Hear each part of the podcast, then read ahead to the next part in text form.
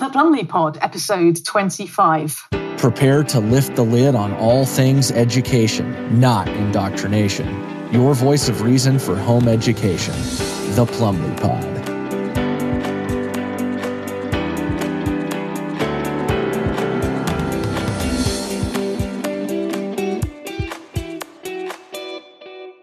Hello and welcome to the Plumley Pod. I'm your host, Sarah Plumley. I've been away for a week. Apologies. I had end of term itis. I'm a real teacher. And yes, I get sick at the end of term. We're going to be talking about that this morning very, very shortly.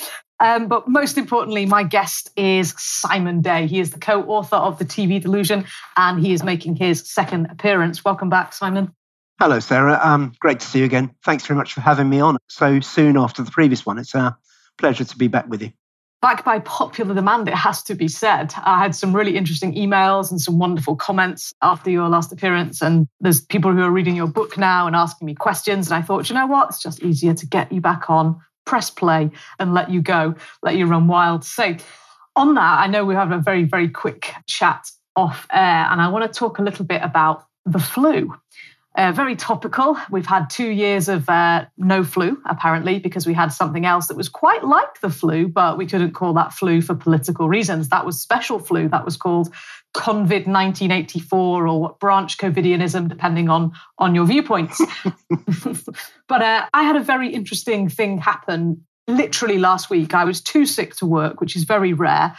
But when it does happen, it always happens during quote unquote school holidays. My term finished last week and I immediately got sick. Now, this is not a thing that's particular to me. If you hang out in teaching circles, teachers know this phenomenon as end of term itis or some variation of that phrase, which basically means there's a whole tranche of teachers that get sick every single school holiday. So they'll be sick at October half term, they'll be sick at Christmas, they'll be sick at Easter, they'll be sick at June half term, and they'll be sick at the start of the summer. I never used to book a summer holiday for the first week of the six week school holidays because I knew I was going to be ill. I need a week to get better, and then I would go on holiday. And this was a regular, I was literally able to plan my holidays a year in advance based on knowing I was going to be ill in this particular week. And this is not weird. This isn't just a, a thing that's particular to me. This is very, very common in teaching. So it's occurred to me, particularly recently, how is that in any way compatible then with germ theory? Because the sickness typically that most teachers report is flu like symptoms stuffy nose, so runny nose, headache, sore throat, feeling exhausted, temperature, all the usual stuff that you would classify either as a common cold or as the flu virus, which I don't even know if those things are different, to be honest with you. So, how can this be completely ignored one and the same time that many, many teachers are ill, like on a schedule. Like, how uh, are we seriously expected to believe that some child makes them sick exactly on the last day of term every single time? Like, how does this fit with so called germ theory? I don't get it. Well, it's a good question, Sarah. And this isn't the only case where a cause is seemingly transmitted from one person to another and it not be down to any kind of germ or anything.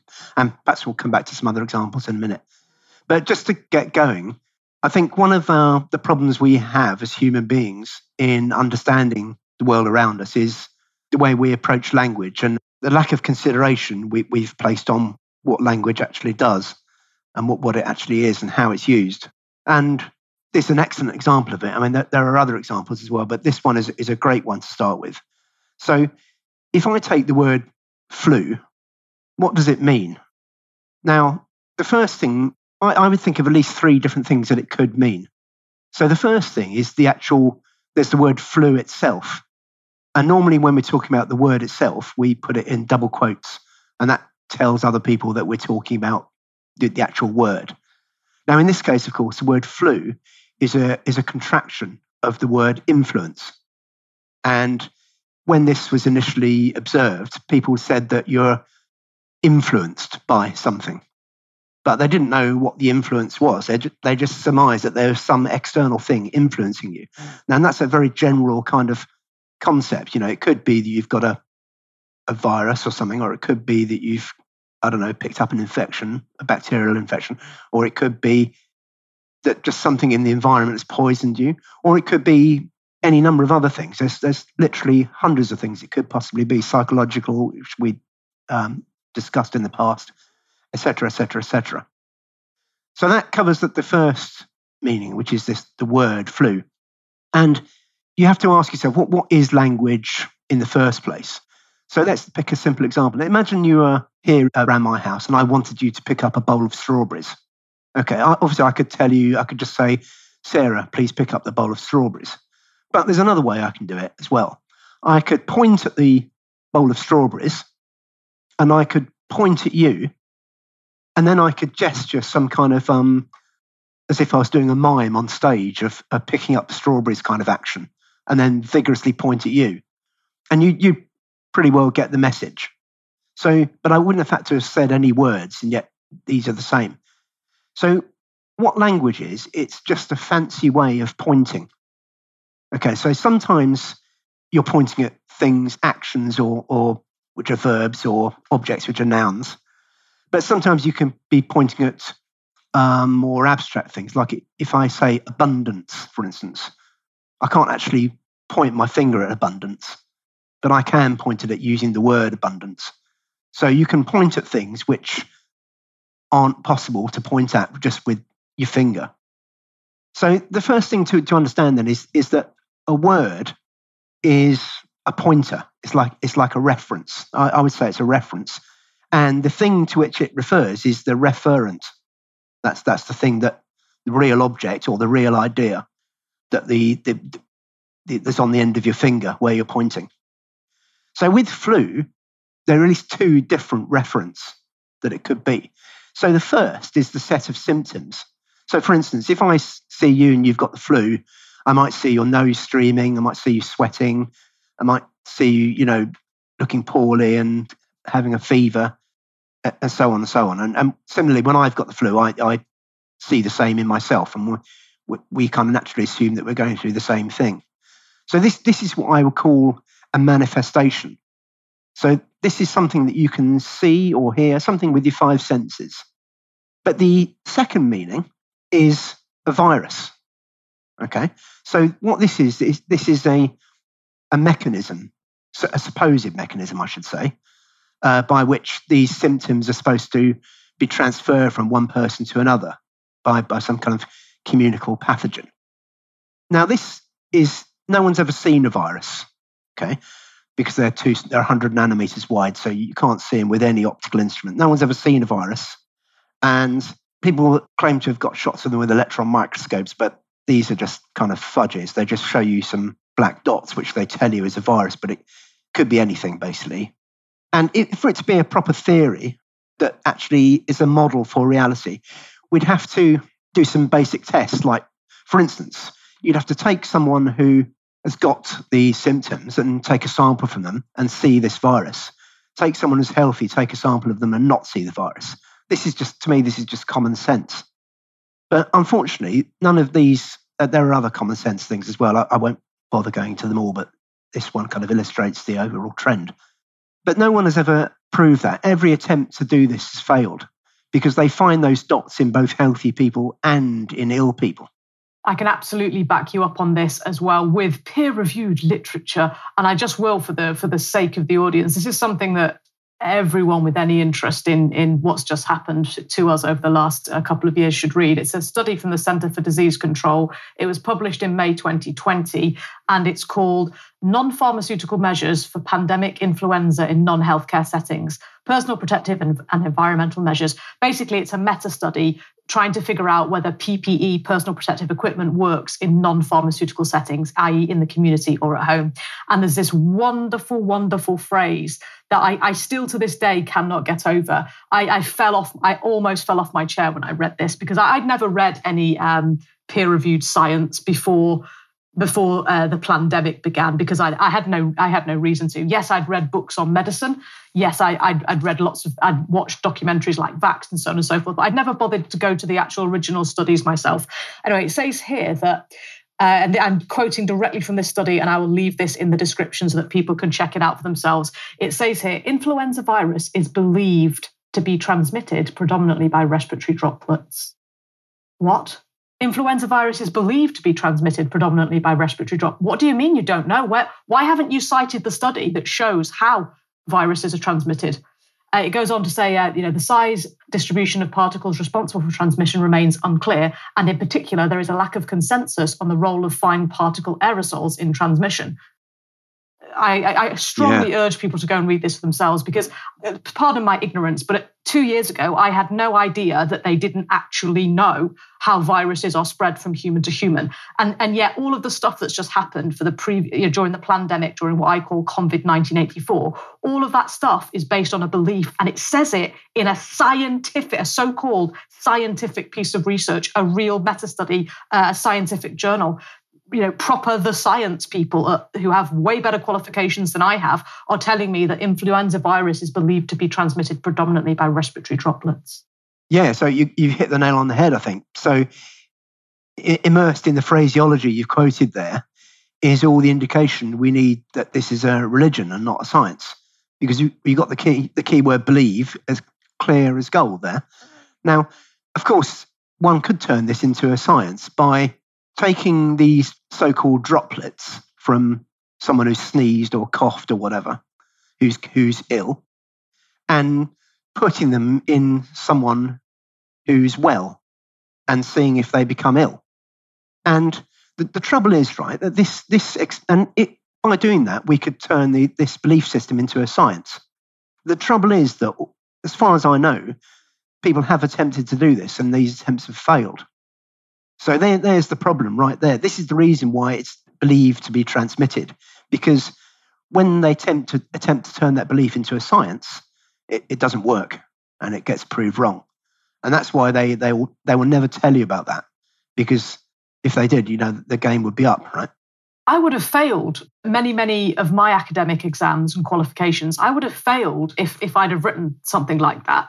I'm not allowed to state something and base my research on a belief. I have to cite another study or say, you know, based on the this theory, which was which was tested um, in in this in 1933 by this scientist, uh, he found he you know he showed this, he showed that, and therefore I'm studying this based on those previous findings. But this this just sits there. It doesn't cite any study where a virus has been shown to be passed from one human being to another. Why why not? There should be loads of these things, shouldn't there? Based on what we've just had to live through for two years. And I'm I'm angry at myself for not having gone there before. I, I literally there'll be people listening to this who cannot believe what, what we're talking about here, but th- their own science, the science of, of virology, it, well, isn't it based on on belief in even in that in their own words there that it's believed? Well, that's the thing, isn't it? Yeah, we How have to. Can we're, that be? We're, we're asked to to trust the science and believe the science but the science, we shouldn't need to, should we? We should be able to see it. Yeah, exactly. The, these these are concepts which is not necessary with science. Trust and belief are things you do in religion. Science should, um, should be self-explanatory. If you want to see the science, you should be able to do an experiment and uh, repeat the science yourself. But of course, the problem is with this is when you do do the experiment, it doesn't work, and that means the the model doesn't work. And you know there are a lot of um, models for things. I mean, this is an example of a, a model. You know, the um, the third definition of virus, not not the man, uh, flu, sorry, not the manifestation, but the the model. And that model is always something that's unproven. So science is always um, predicated around the, you know the best you can do at the time. But in this case, you know, we've got a, a belief system which is actually contrary to observation, a contrary to experiment. And, you know, this happens with all kinds of things. And I'm always reminded of this thing that happened to me when I was a kid. I don't know how old I was, about seven or eight. And I had a, a friend at school. And she said to me that she'd come up with a new way of doing long multiplication. Now, uh, uh hopefully, your readers will remember how to do long multiplication. It's been, I must say, it's been a while since I've had to do it. But um, there you go. You know, multiply the column, carry the one, etc., and all that kind of stuff she come up with a new method uh, of doing this. And it was ingenious. She took me through it and it involved taking random numbers out of the two numbers and multiplying them and adding them and things like that. And she arrived at the, the result. But the, the problem was that the number she arrived at was wrong. It just wasn't the product of those two numbers. And this, this is the thing if you're going to come up with a model for something, it has to actually predict the manifestation, predict what you see. If it doesn't predict what you see, then it means that model is no good. It's it's it's wrong, and you need to go and find something else. And that's the problem with with the idea of flu being a virus is that you know it just doesn't it isn't borne out by the experimental data, right? Well, make no mistake, if they had the evidence that viruses were spread from human to human via droplets, they would cite the study in which that was proven. That's what science. That's what we're all led to believe yeah. science is. That's what we're all. Anybody like I, am I'm, I'm more arts than science. Really, I I, I do love language and and reading and uh, theatre, those kinds of things, history, literature.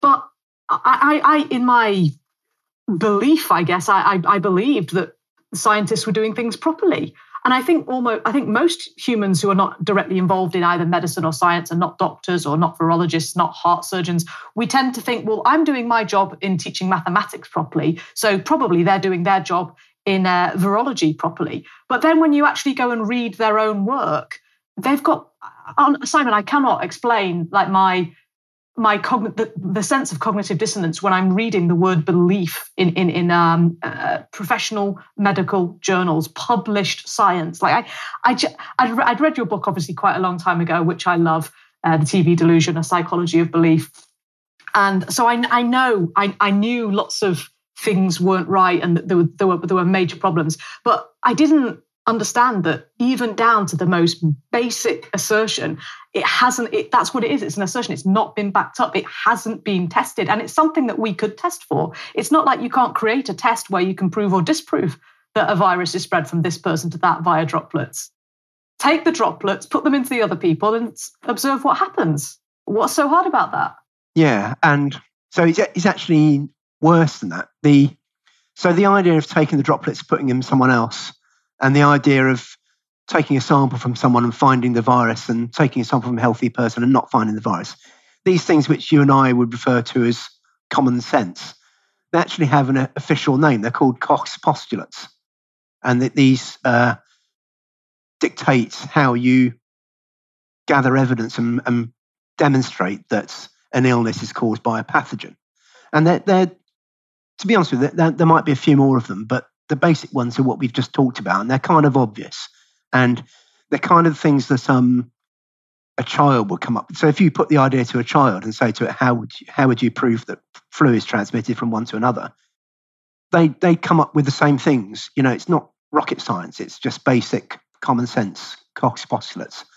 And the trouble is that the whole pseudoscience of virology declared itself immune from Koch's postulates uh, a while ago. They said that they, no, they didn't have to follow it. Now, of course, this is this is true with all religions, isn't it? All religions will tell you that they don't have to obey common sense and science. So a Christian will tell you that a man can walk on water, and when you point out the science that says he can't and the lack of evidence, they'll say, "Well, that's your problem. You, you're looking at science and evidence, but this body of knowledge is exempt from science. It lies outside it." And it's the same with the religion of virology. It's, it's exactly the same thing. It's just a different arena, but the same rules of this apply. And it is, as you say, staggering. Staggering. Yeah, totally agree with you. I was genuinely horrified. And I, feel bad that I was so shocked by it because I should have known better. Like, given the books that I've read and, and the people that I associate with, I, I, really ought to have known better, but it still was was was stu- like just stunning, as you said, the gold standard in your face, belief, belief, belief. What is that doing in your your so-called wonderful science?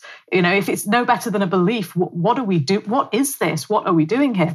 You were t- you were telling me that um, you started off with the, the sort of three meanings of the, of the word flu. So the three that I have in my head here are the actual word, which we would use in quotation marks, flu, the manifestation, which we might call symptoms like five sense reality, snotty nose, whatever, temperature. And then the model of the virus, which is this, for me, it's this fake, um, a fake model, a fraudulent model, uh, something that perhaps how, how has it been fiddled, I suppose, is what I'm asking. Like, the propagandists are, are, at work here, are they not, with these different meanings yeah. of, of, the same words? What, what, what, what's, what's your take on that? Yeah, so so this is this is very clever um, psychological manipulation. So the, the aim of the propagandists in, in this particular in this particular example, and also probably in others, is to force you to coalesce the manifestation and the model in your mind so they become um, one in the same thing. And once your your mind has been controlled in such a way to accept that the model and the manifestation is the same, then you will be adamant that it's caused in this way and, and won't be able to break out of this mental trap. And of course, that's what they want to do because once they um, can convince you that the flu is transmitted with the virus, they can then control you by forcing you to wear their religious clothing, that the fear muzzle, um, forcing you to take their their poison injections, so in, engage you full in the in the religious death cult, and all because you've accepted this coalescing of the of the manifestation and the model.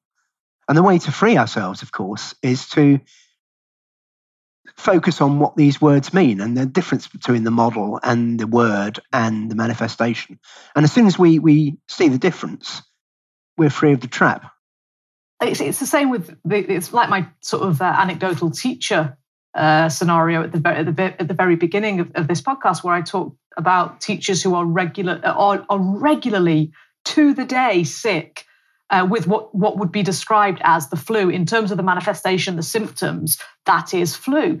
So, if germ theory is correct and viruses are spread from human to human via droplets, well, that would mean that you coincidentally got sick on the last day of term because a child happened to give you their droplets, which were in enough, had enough viral load, were in enough quantity to make you sick on the last day of term each each at the end of each term three times a year three times a year. How convenient that they do that right on the last day all, all at once. Every single time. Like right. yeah, it's, yeah. It's, i'm sorry that's that's pure coincidence theory. That's completely bonkers. Yeah and it's interesting you should say this because um, one um, argument that people often use to say that flu is transmitted by some kind of pathogen is they say, oh, how come when I see my kid and he's got a flu or a cold, I get it a couple of days later? And you know, they use this as a justification that it's a pathogen. But but my argument is I saw them and I didn't get sick. Yeah, exactly. They see their kid and they don't get sick sometimes as well. It's just that they forget about those times, right? Because they didn't get sick, so they've got nothing to remember. But you know, another explanation for this, assuming that they do get sick by seeing the kid who's sick, and there is some kind of relationship there, then it could just as equally be psychological. And I think, you know, there are other examples of this we were talking about a little earlier about, uh, for instance, um, if, if you get two, two girls to share a flat, more often than not, they will menstruate at the same point in time. So it, it gives you the, the idea that something's been transmitted in some way. I, you know, I try and use the term loosely, right? But nobody has ever said, no, nobody ever explains this or focuses on it, or no one's ever tried to claim there's a virus that, that transmits once, once a month from one to the other or anything like that.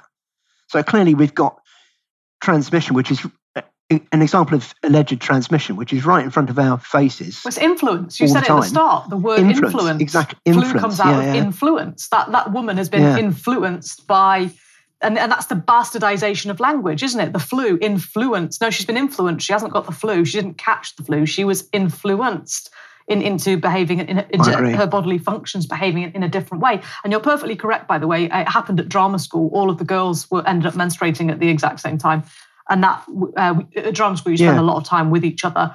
Uh, and it because we, we, we, were, we were giggling because the that's uh, supposed to happen to nuns in the nunnery and yet there we were at drama school, which is very, very different. Perhaps the antithesis of a nunnery, um, if, if, you get my drift. Um, and, and yet there we were all menstruating at the same time. So yeah, for sure, there is some stuff that, and, and the science hasn't explained that, has it?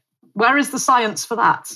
Well, it's interesting because you could quite easily design some experiments to investigate, couldn't you? So, for instance, I'd, I'd get a house and I put a glass partition down the middle of the house and stick one of them in one half and the other in the other half.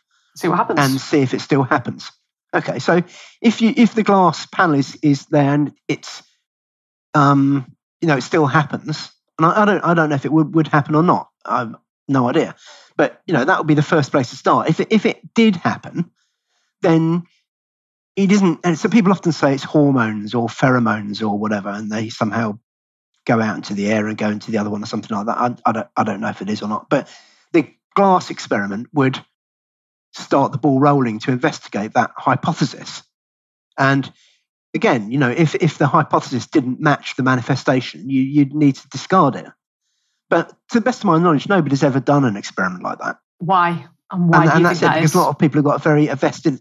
Well, they've got a lot of people have got a vested, uh, vested, um, you know, interest, whatever, in um, in not yeah, vested interest in, in not doing that and not uncovering the result. Because as soon as they got close to seeing what the cause of the transmission was in that case, people would then start doubting their their virus agenda, and that would uh, blow the whole game, wouldn't it? So they can't have that, and therefore that is just silently ignored and is never spoken about, which, which I find interesting. Well, it, it, certainly is, and it, it, it, goes back to I'm ranting about this teacher thing, but I, I don't understand how teachers can simultaneously go around saying that viruses are transmitted from human to human via droplets therefore we must wash our hands and wear masks etc and then on the other hand they, they literally know, many of them literally know on which date they're going to be ill this is the day after the end of term. And this is, I'm not like being you know, funny about this. There's tons of blogs. If you go and research it on the internet, you'll you will hear teachers laughing and joking about, oh, um, guess what it is? I'm sick. Oh yes, therefore it's a holiday or it's a, a, an inset day or it's a, you know I'm not teaching children day. And and this this how can you simultaneously hold on to these two highly conflicting pieces of information? And, and, and not be and not be disturbed by it. I can understand cognitive dissonance where you're like you're um, faced with two things that you are holding to be simultaneously true that can't be. I understand that, but how are they not feeling the cognitive dissonance of that? That I, that I don't. Well, understand. It's, it's again, yeah. So it, it, goes back to a subject I think we touched upon briefly last time, which, which is the idea that there are two levels of knowledge. So one is kind of a knowledge which is based on people reading and parroting things. So these people will parrot this idea that they've caught this disease coincidentally at the end of term. So they're quite happy to accept that there's something wrong with the narrative, but on a verbal level. But as soon as you put it to them that this means that the idea of viruses is, is fake, they'll, they'll become angry and start digging their heels in. So, you know, they're fine to say that they, they don't believe the narrative, when it comes to actually not believing the narrative, it's a different thing entirely. And this happens in in so many cases. Now, I think the example I gave last time was if you say to someone the newspapers are full of lies, they'll quite happily say, "Yeah, yeah, yeah, the newspapers are full of lies. Blinking press they're always lying." But then, if you give them an actual example of something that's a lie, they'll start defending it and getting angry.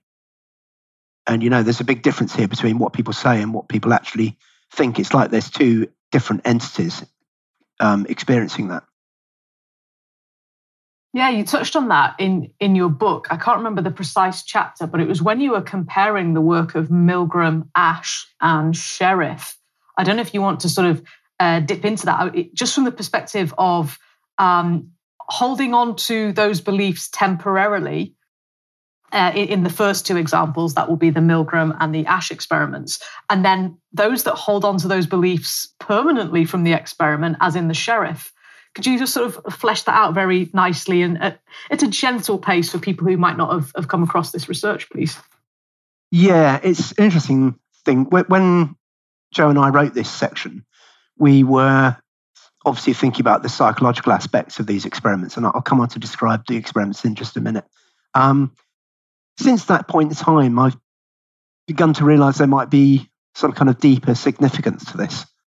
But let's start with what these experiments are. So the idea of the, these things are um, an exercising conformity. So they are attempting to um, deduce the mechanisms by which people will conform to a narrative and the extent to which they have conformed and, and what controls the, the rate of conformance.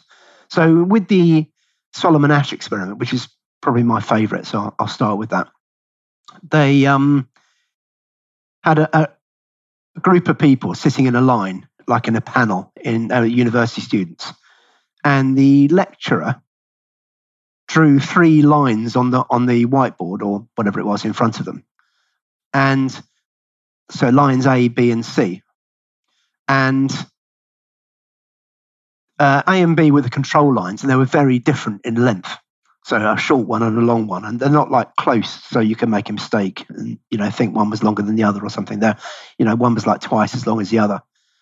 And then there'd be a third line, C, and they'd draw that on the board as well, and they'd make it really obviously equal in length to one of the two lines, A, A and B. So they wouldn't try and trick people by doing it in the middle or anything like that. They would make it obvious. So it's not it's not one of these things where it's a perception thing with an optical illusion. They're trying to trick you or anything like that. It's very basic. And what they do, they'd invite each of the panel in turn to say which of the two lines A and B the test line C is closest to in length. And they do a few trial runs first where everyone just tells the truth. So, and, and what happens, everyone just says, oh, it's closest to A because it's a short line or something. And then what happens is they, they throw in a few stooges who are there to put a spanner in the works. So the initial guy will deliberately give the wrong answer. He'll say that it's closest to B, even though it's closest to A. And that's because he's a paid actor. and then actor, the second right? guy, who's also a stooge, the paid actor, the shill, or the, the plant, or the stooge, whatever you want to call them. And let's say there's five people. I can't remember how many people they had on the panel now. It's about, about five.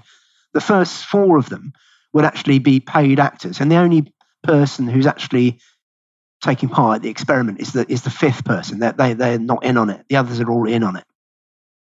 And the, the, the question they're asking is will the last person conform with the incorrect answers of the first four, or will they strike out and say what's true?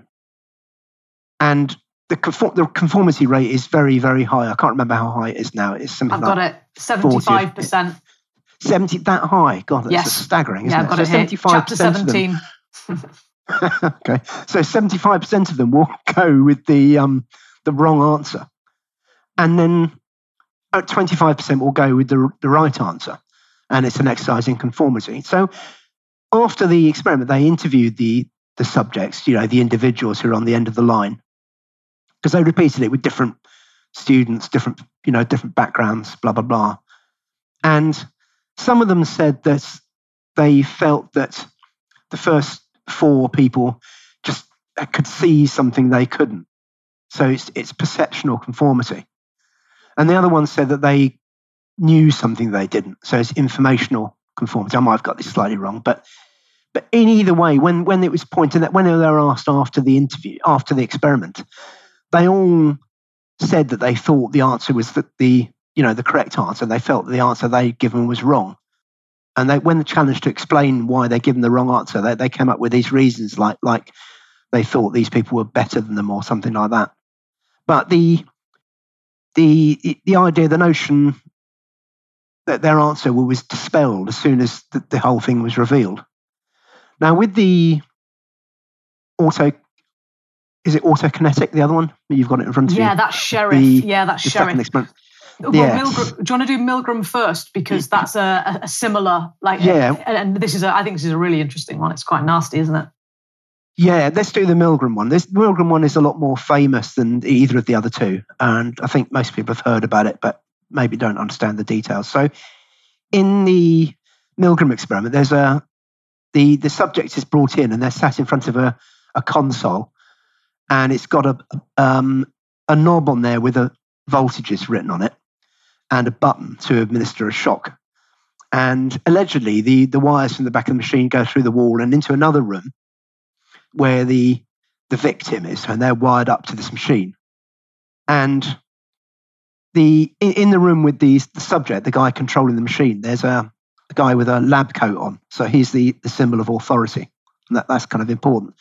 And the, the lab coat guy explains that the experiment is to see how well the the uh, the guy in the other room, the guy that can't see, see how well his memory can be improved by electric shocks. So they they ask him to to remember some things and read them out, and if he gets it wrong, he he's given an electric shock by by the the the, the real subject of the experiment, the, the guy who's who's really being experimented on.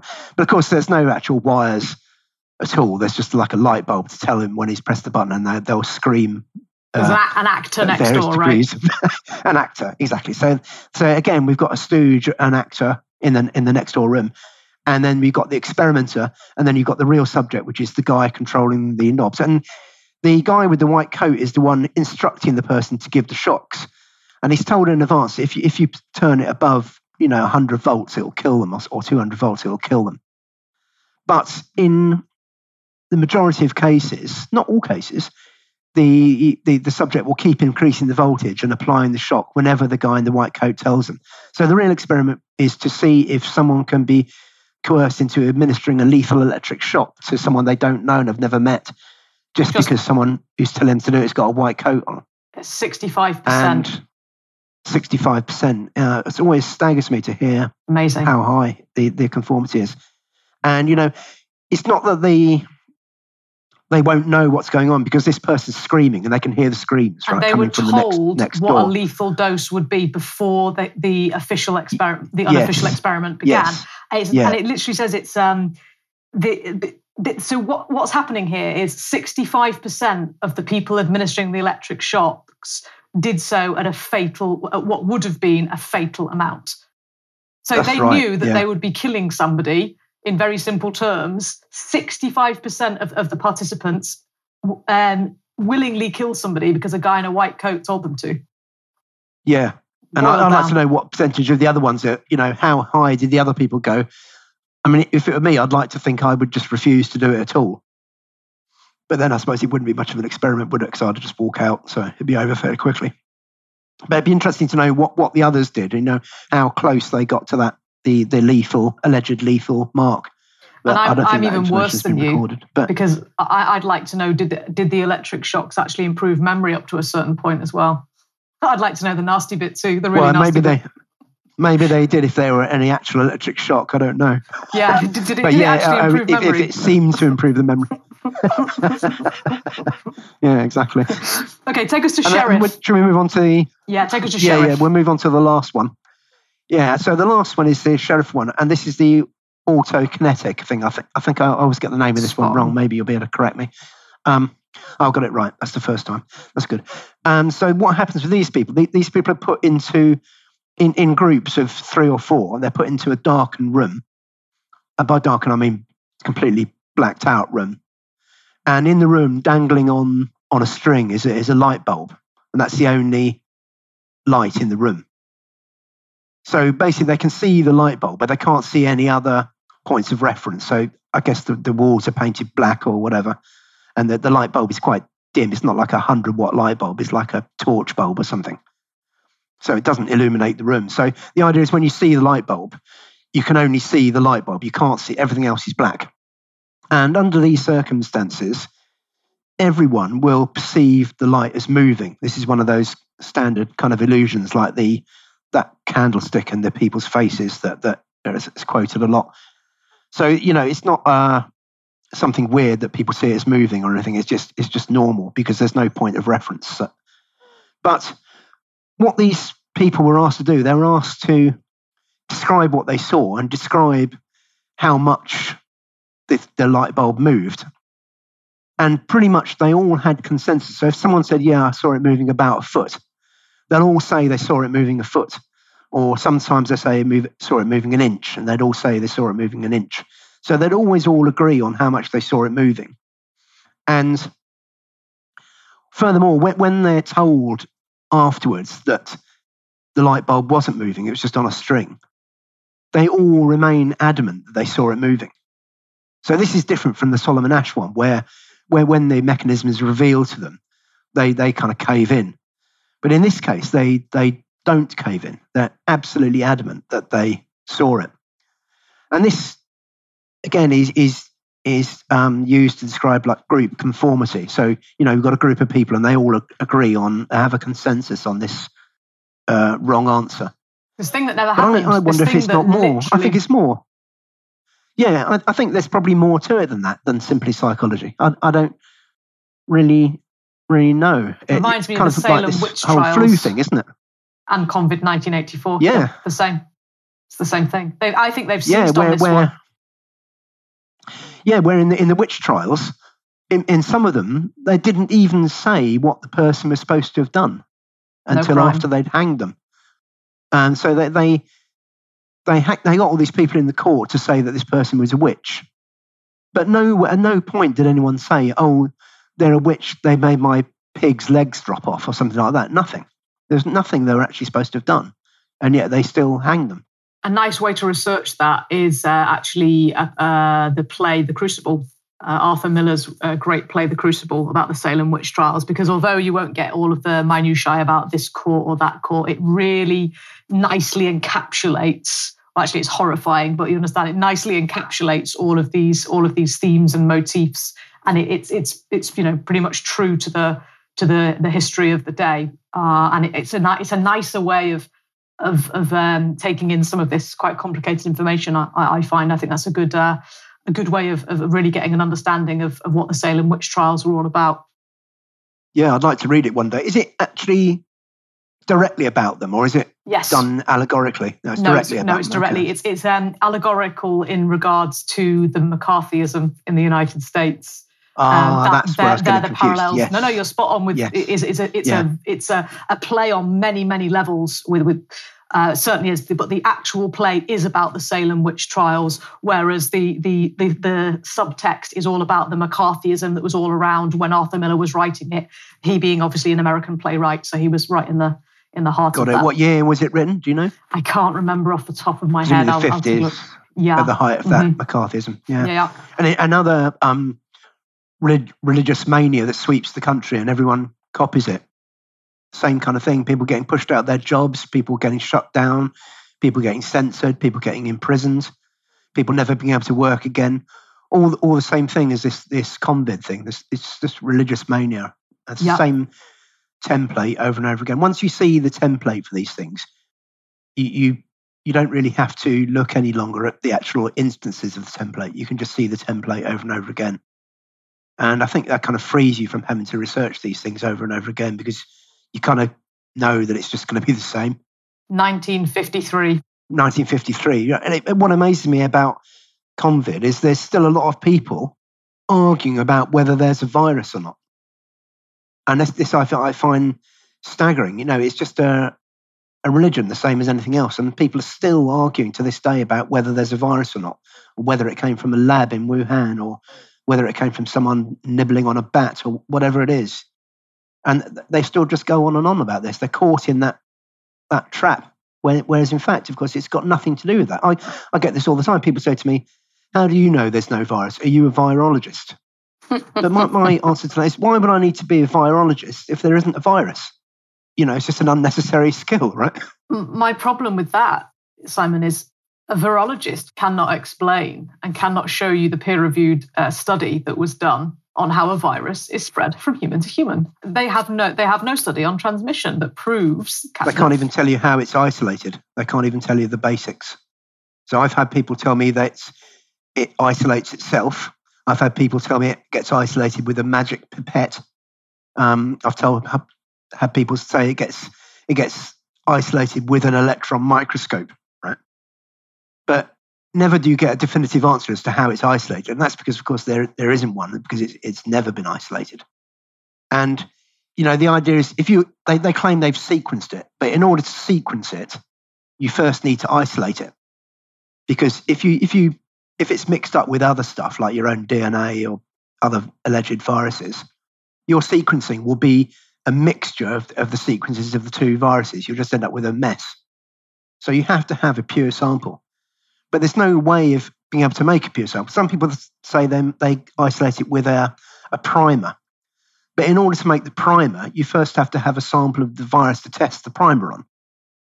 So you've got like a circular argument. In order, in order to get the primer, you need the virus. But in order to make the virus, you need the primer. So it just goes around in a, in a big circle. And there's no, you know, it's kind of so obvious that this stuff is is a lie. With, with these with these religions, I tend to look for what I call a, uh, a religious trope. So, what I mean by that is it's usually a logical fallacy. A, a trope is just a, in this context, means a, a, a copied behavioural feature. So, for instance, if, if um, the fashion is to wear a green coat in winter, loads of people will go and buy a green coat. That's, this is a, a trope. It's a copied behavioural instance, whatever. I don't know. So, going back to the virus thing, I, I look for a, a religious trope, and normally this takes the form of a logical fallacy. It's not always, but often it is a logical fallacy. And and I'll, I'll come back to that in just a, a, little minute. But the other thing it can be is, is, is often an appeal to magic. So as soon as the um, you know, there's an appeal to magic. So in this case, the, the virus is isolated by by magic. No one can say how it's done, and that's that's your religious trope right there. And that, that's all the indication we need that this is a religion and not a science. Well, it's magically magically transmitted from one person to another because we do we still do not have any evidence of how a virus is transmitted from human to human. And I know I bang on about it, but to me, that's the end of it because mm. if if a virus yeah. can't be passed on from human to human, then then vaccines are out. Um, I don't care whether it's been isolated or not because that's not how it's being shared. You can't you can't close a country down. You can't um, enforce lockdowns and close businesses and you know the, none of this stuff, none of the other stuff to me um, is is interesting at that point because uh, unless this is something that is being shared from human to human and it's pr- you can prove that it is shared human to human therefore we can start figuring out how to do something about stopping that sharing from human to human. But what's happened is they wanted to put all the measures for stopping human human transmission without ever proving that that's even a thing in the first place. Exactly yeah. So we we think we live in this age of science. So everywhere around us we're, we're uh, pummeled with all these ideas of science. And we're taught that because we live in an enlightened scientific age everything is done on evidence and experiments and repeatable, this, that, and the other. But here we've got an example of something which just doesn't conform to that notion at all, yet it's still called science. So something's wrong here. Either this isn't science or or you know, there's something wrong with science, one or the other. I mean, I, I personally think there's two bodies of knowledge, both called science. One is actual science, and the other is is religion. And we we just live in a, a religious age as as much as we ever have done in the Middle Ages or in the past or whenever. It's the same kind of thing. It's just the um, the spots on the leopard are different, if you like, but it's still the same leopard. My niece works on a COVID ward. Jesus died to save you from your sins. Uh, th- these are both yours. T- tell me more. Tell me more. Yeah, so my niece works on a COVID ward. There's a number of ways you can view this. I, my um, my the way I view it now is is the logical fallacy of um, affirming the consequence. And I'll explain what that is in a minute. So imagine these sentences uh, COVID exists, therefore there's a COVID ward. Okay. So the way this fallacy breaks down is my niece works on a COVID ward, therefore COVID exists. So do you see how it's been inverted? So the first thing, the first concept is the COVID, and the second concept is the COVID ward. And we're saying that COVID causes there to be a COVID ward.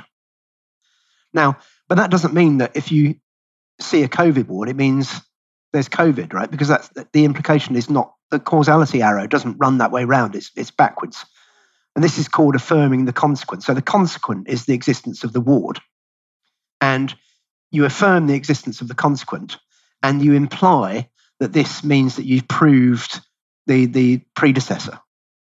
And that, that's how this logical fallacy works. Another, another way of looking at it is like a circular kind of argument. So, in order for there to be a COVID ward, we first have to accept that there's COVID. But the idea of there being COVID is the thing we're trying to prove with the COVID ward. So you've got a circle. So a lot of these things that you could you could view them as more than one logical fallacy. And the, the ones you see all the time are that, that circular one, by the way, is called petitio principii, which means begging the question. It's, it's a, a circular argument, basically. And this is one of the most common ones we see, and it's it can be one that's hard to understand because it has this circle in it where the result of something is also the cause. Um, and other ones you get you get ad hominem attack quite a lot where people just try and say, "Oh, you would say that because you're a conspiracy theorist" and that kind of thing. And then you get more basic things just like like name calling and stuff like that. But really you only see about three or four of these logical fallacies and you see them over and over and over again. It's like I said, once you see the template, you don't need to look at all the examples of it because you, you know what's what's at play. I would argue there's no greater conspiracy theory than quote unquote trust the science. That's yeah, exactly. Yeah. what science? Where? I think this is another thing, of course. If you ask people, the people will call you a conspiracy theorist. But if you ask them what is a conspiracy theorist, they, they, they never have an answer. They, they, they don't know. And that's because, of course, you know, they, that thought hasn't come from them. It's come from their TV and it's just come out of their mouth, but it hasn't gone through their head. And that's why they don't understand what it means. And this is the sad world we live in where, you know, there's so many people that just parrot what's on TV. And also, um, you know, the same is true in the alternative truth community as well. There's lots of things which exist which people just parrot for no reason with with no evidence. And, and I've got a list as long as your arm in front of me. Yeah, go on. yeah. well, what happens a lot with these things is you get it's it's like a sudden flash in the pan. So a particular news story will appear, and suddenly it'll be everywhere almost overnight. So it'll be all be all over social media. So people will be sharing a memes and stories about it, and it'll be all over the press. And it's like a kind of explosion. It seems to appear everywhere simultaneously. And um, then it, it'll go on sometimes for, I don't know, two, two weeks, three weeks, a month, and then it will disappear. So, great example. And then sometimes later it'll, it'll appear again for another period of two to three weeks and disappear again. So, a good example is this quantum computer. So I don't know. This this first appeared a few years ago, and suddenly there's an explosion of um, articles and stuff in the news and on Facebook and stuff about this quantum computer. But no one was able to ever explain how what it was or how you make it, how how to actually go and build one. So we got this idea. No one really knows what it is, but everyone's sending links to each other about this quantum computer and stuff like that. But when you ask any of them what it is, they're, they're adamant that it exists. But they'll only, instead of ask, answering the question what it is, they'll answer the question what's it used for. So they'll say, oh, it's used for um, solving complex mathematical probability things and that kind of thing. But no one will explain how you how you build it or how to how to actually design one. Where can I go and buy one? And that's a lot, like a lot of these things. And then a few few weeks later, it, it's disappeared. It's just gone like a like a flash and then you know a year later it'll, it'll reach a resurgence as well. Another example is um, the the whole flat Earth thing. Of course, that that kind of exploded about I don't know five or six years ago, and I I think these things are uh, placed in the public domain deliberately in order to, you know, in order that alternative truth researchers will leap on them and and and run with them and I don't know. It's kind of it's kind of odd. What, what's your take on the whole thing? truther bait. yeah. Can we can we hook a can like we hook it. a truth can we hook a credible truther with one of these um, uh, you know bizarre um, so-called pieces of research? I'm not having a go, um, you know, specifically at people who want to study the nature of uh, the Earth, uh, which we are on. I have no issues with that at all. I'm, I'm partially interested in it. I think there are some very bizarre things regarding Antarctica that I don't understand and can't be reasonably explained which I won't sort of bore everyone with here, but I, you know, I do think there are some interesting things there, and I'm interested in these mud floods. Uh, that uh, they, they, they are. I have to say, I'm, I'm very intrigued. But the problem is, an awful lot of um, garbage is talked by people who who who are vehement. Like we, we seem to have like a group of religious zealots within the truth community now, which we didn't I don't recall these people from 10, 15 years ago. I don't recall these little groups, these, these fanatics who say things like, well, if you don't believe the earth's flat, then you're not a real truther. Like, hang on a second. I'm in search of truth. So I, I have to accept, as someone who's in search of truth, that I'm not going to find very much of it, probably, because the amount that one individual can do in terms of searching for truth and, and, and, individual research and or experiments is relatively small. So you have to pick a lane or pick an area and focus on that if you want to go deep. If you want to have a general overview of the different uh, different areas different parts of, of the world then you have to at some point you know refer you know defer to or refer to other authorities in that area. So you're then relying on the research of, of other people whom you might trust for for various different reasons. Perhaps they've done some previous research that you found valuable, that you thought was credible, and therefore you, you're more willing to listen to what uh, they've uncovered in, in different areas. But I am concerned that we do have this growth of they're, they're just as as as big zealots as as, uh, as the people that we're supposed to be against. The people who are telling us lies we're supposed to be doing a better job than that. We're supposed to be doing actual research yeah. and actual scientific experiments. And then what I found lately over the last 10 or 15 years, maybe less actually, might not even be over that long, uh, the, these groups seem to be springing up everywhere that are absolutely you know convinced that you're a shill if you don't suddenly agree that the earth is flat now i'm always very suspicious of anybody who wants me to believe anything yeah i mean the, the and I, I i don't know i wonder whether this is being done deliberately to poison the well.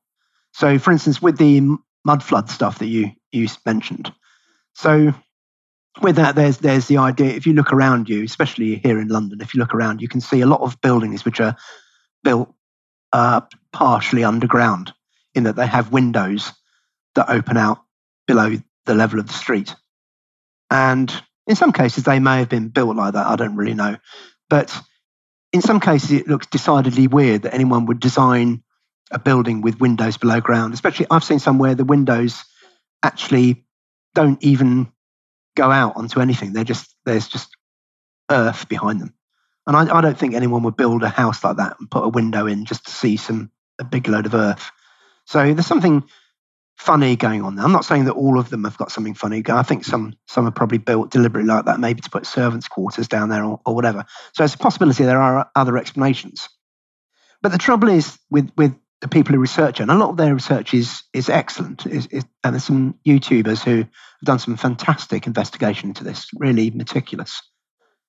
But a lot of them will go on about this Tartaria thing, which now, I, I, don't know if there was a country called Tartaria. Maybe, maybe there was. Maybe there wasn't. I don't, I don't really know. They claim it was in Russia somewhere, and maybe there was. Who knows, right? Let's say there was, just for the sake of argument.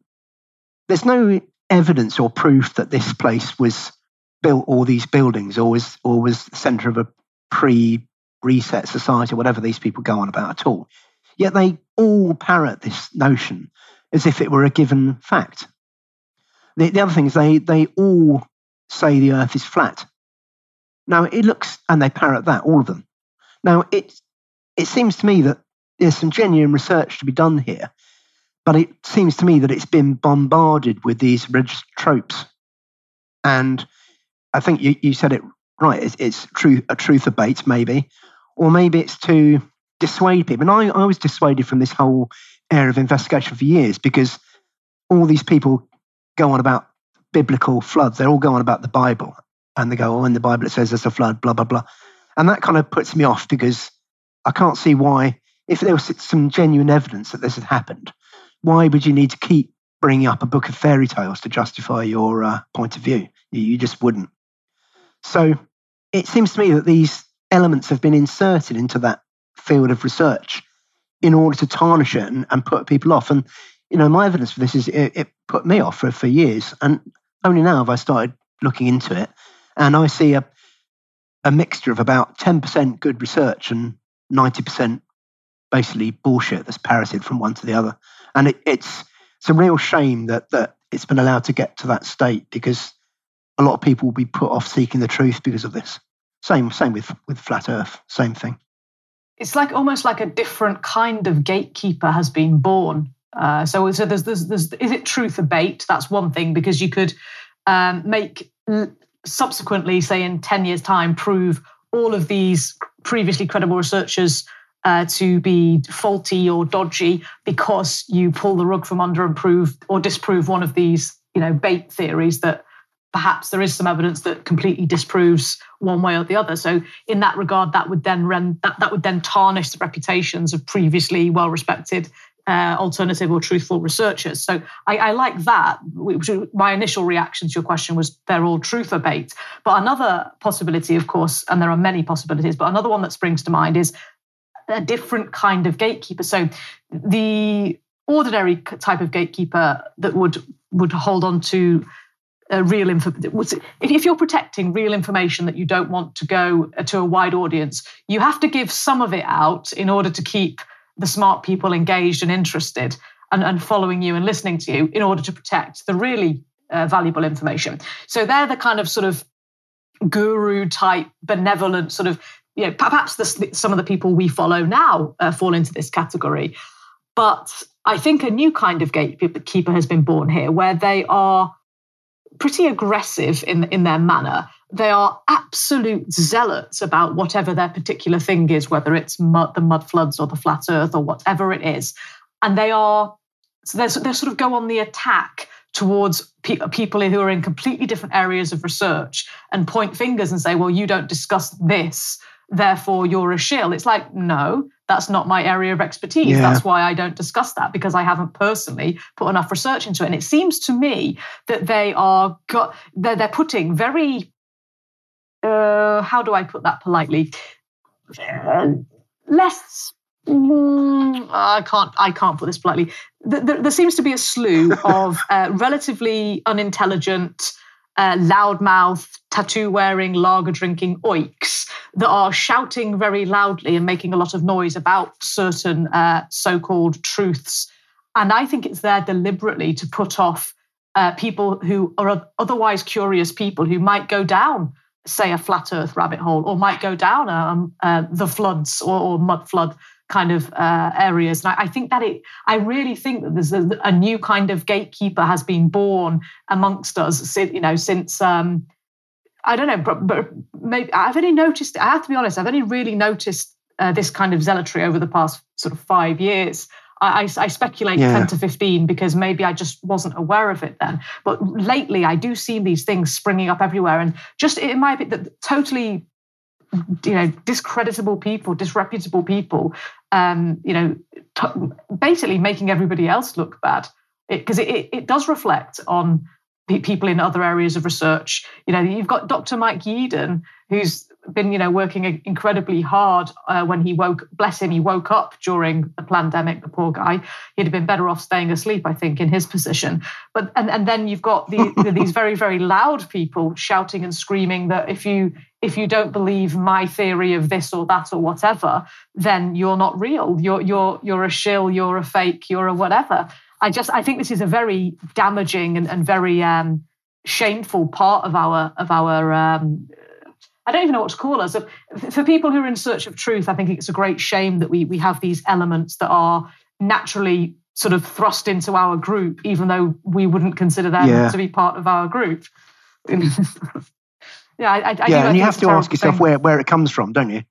Mm. And I think I think there might be more than one place where this this is gets from. So the, the idea of an agent provocateur is not a new one. You, you see these people all over the places. So the idea that there, there could be some people sent by the security forces or whatever to disrupt things in this manner doesn't surprise me. And I think this probably does account for some of these people. But I don't think it accounts for all of them, you know. I think I think there are a lot of people who are adamant about these things and you know they're saying like you said you know you have to believe in my thing or otherwise you're a shill and all this kind of stuff and i, I think they, they possibly under some kind of mind control. I don't know how, how that would work or anything. I've got no real ideas. I can't prove it, obviously. But I don't think they're all paid shills, although I think some of them are. I agree. I, I think uh, actually, inadvertently, we've we, we're, we've circled back round to Sherif's experiment because, of course, after his uh, that, that, that's the one with the light bulb people. So uh, there's a completely dark room and groups of people go in and they are absolutely convinced that this light has moved. And they tell you by how much it's moved even though it definitely didn't move.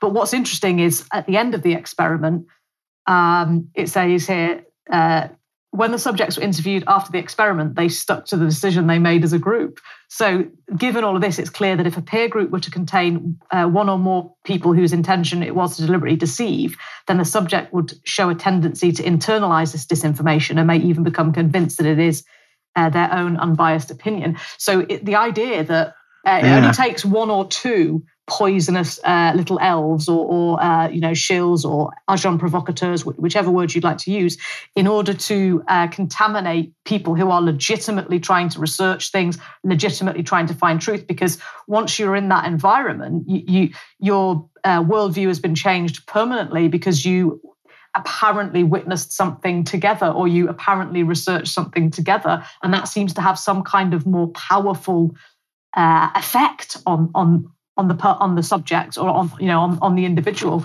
So yeah it doesn't it wouldn't i don't think it would take a lot of it doesn't take much to poison a well does it? A few drops maybe? I, yeah. So so what you the idea we get here of course is that the the Sherif experiment shows us that this internalization of falsehoods is a, a natural human characteristic and one we, which we can't really avoid. And it wouldn't surprise me if this weakness has been weaponized by those in control to um, steer people away from the truth. I happen to agree with you 100%. And of course, that leads to the next sort of logical step where you would say, well, how do we try to avoid this in the future? Well, it, the answer is education, isn't it? Making young people aware of how the mind works. Of, I, I hadn't come across uh, any of these uh, experiments. It was only in your presentation at the Open Mind Conference, and I can't remember the year. Maybe it was 2015 or something like that. Sometime around 2015, the Open Mind Conference in Copenhagen, where yourself and Joanna van der Leer co-authors of the TV Delusion, took uh, took us through some of the video clips of these experiments, which are all searchable online, by the way, very easy to find but I'd never come across them. And I find that extraordinary that we're not taught anything about the mind or anything about how we think. So how can we pos- like what are we doing when we go to school? Because I tell you what we're not doing. We're not learning how the mind work, uh, anything about how the mind might work yeah. and, and what to be careful of and, and how to question your own thinking and even to make sure that you are thinking rather than just parroting what somebody else that you perceive to be an authority has told you. Yeah, and another fascinating example of this is that Stanford prison experiment. Yes. Um, where they they got some two groups of students, and they made one group be prisoners, and the other group be prison guards, and they put the prisoners in the cells, and they kind of cajoled the prison guards into exacting ever more ruthless punishments and things like that on the prisoners. And you know, they completely went with it and they turned into like animals. But the the weird thing about it was that there were actually three groups of people. So there's the two groups of students, you know, one who are the prison guards and the other who are the prisoners, allegedly, ostensibly rather. And then the third group are the experimenters themselves who are observing the whole thing. And at one point, the narrative of the thing leaks out into the minds of the experimenters, and they became embroiled in it as well.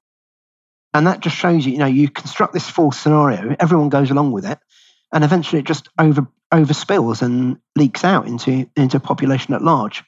And eventually they had to stop the experiment because the because the, the experimenters were, were, were believing in it. And that is like really disturbing, really weird. So it's quite a long um, thing. I haven't explained it that well, but because it, it's it's quite lengthy to explain. I invite everyone to re- read it, read the book. Yeah, for sure. It's it's it's fascinating, and it, it does it goes to show that we're we're extremely poor at, at taking care of our, ourselves and our, our young people. Like to, to not understand this information and to not learn about these experiments that have been previously conducted, it leaves us open to such rank manipulation by all kinds of nefarious people, let alone uh, you know governments and state organizations. It leaves us very vulnerable. Like this, the kinds of things that we're taught in school about oxbow lakes and hanging valleys. I mean, I, I just I, I despair.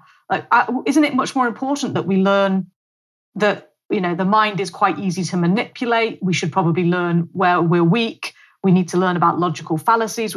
Isn't it more important that, that we learn about the self uh, and, and, and how to uh, properly govern the self before we start trying to influence, I don't know, with world peace or, or shouldn't we be looking internally and be given the tools to try to figure ourselves out more so that we don't at least that we don't make a mess at least we don't make the world a worse place to live in?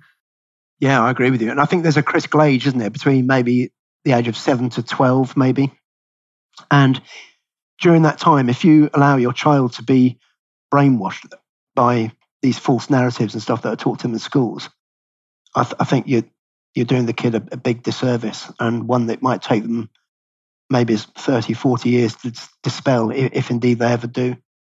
Whereas if during those ages they, they were taught at home and taught how to think and taught what the pitfalls of thinking are, what the traps are, they'd be in a much better state for the rest of their life. They, they, with some real knowledge under their belt rather than all these these falsities.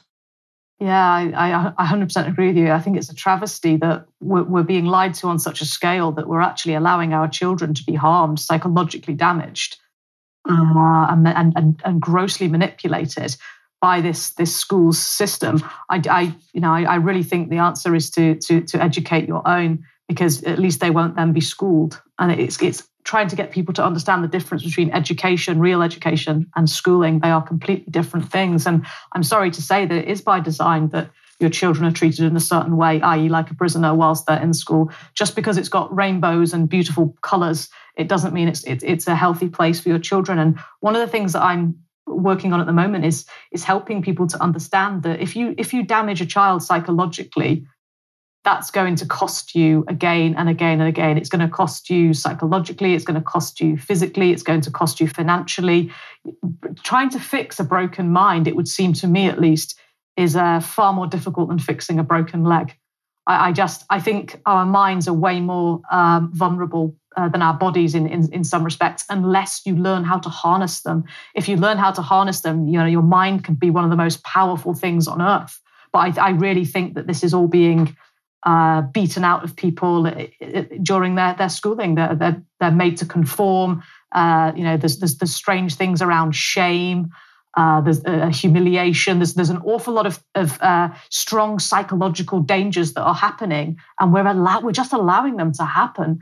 I really, I do think it, it's it's it's immoral. I think it, I think it's it's gross. I, I really I'm, I'm quite upset about it because you know when you can see it happening, you can't unsee it, and it's quite. I, I, I get frustrated with myself that I'm not better able to articulate that once a child has, has sustained psychological damage, that might be with them forever. We're not. We don't know everything about the mind. There's a there's a hell of a lot of things we don't know, and I, I just think that we ought to take much greater care of, of the psychological health and well-being of our young people in particular than than we're currently doing.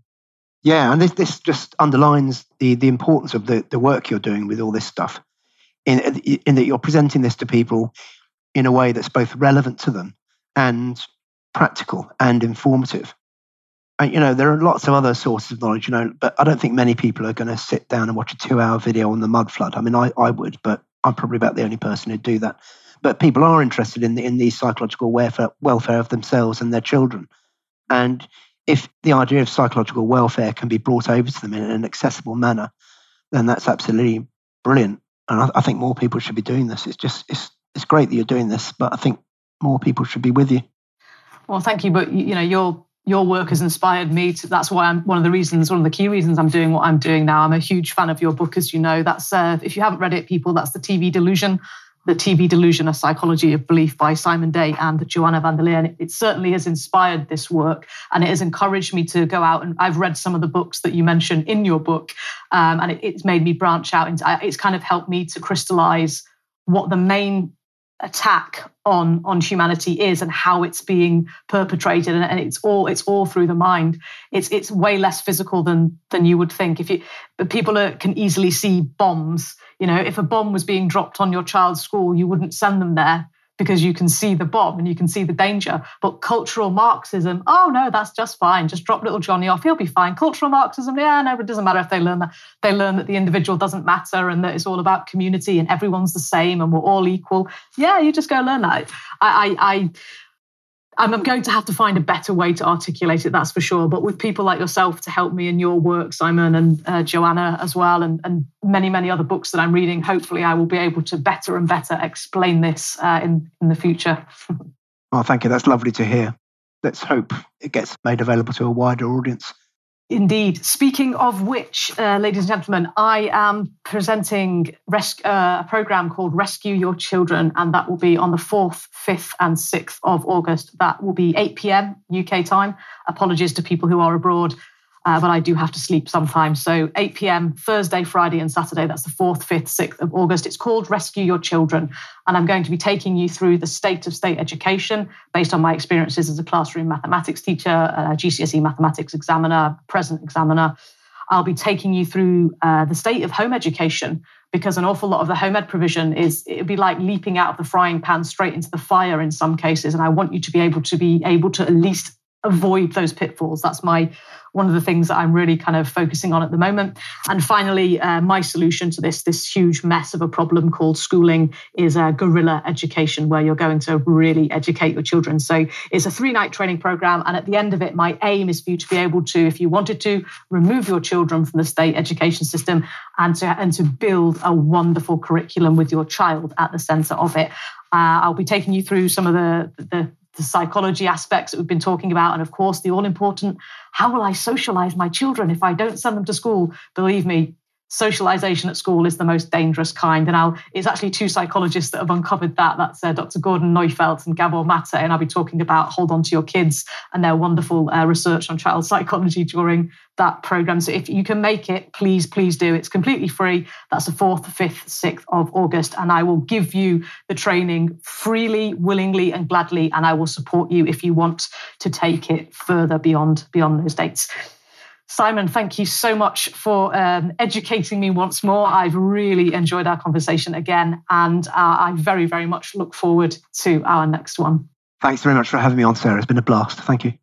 Take back your individual sovereignty and that of your family. Visit sarahplumley.substack.com and subscribe for free to stay up to speed with all things education, not indoctrination.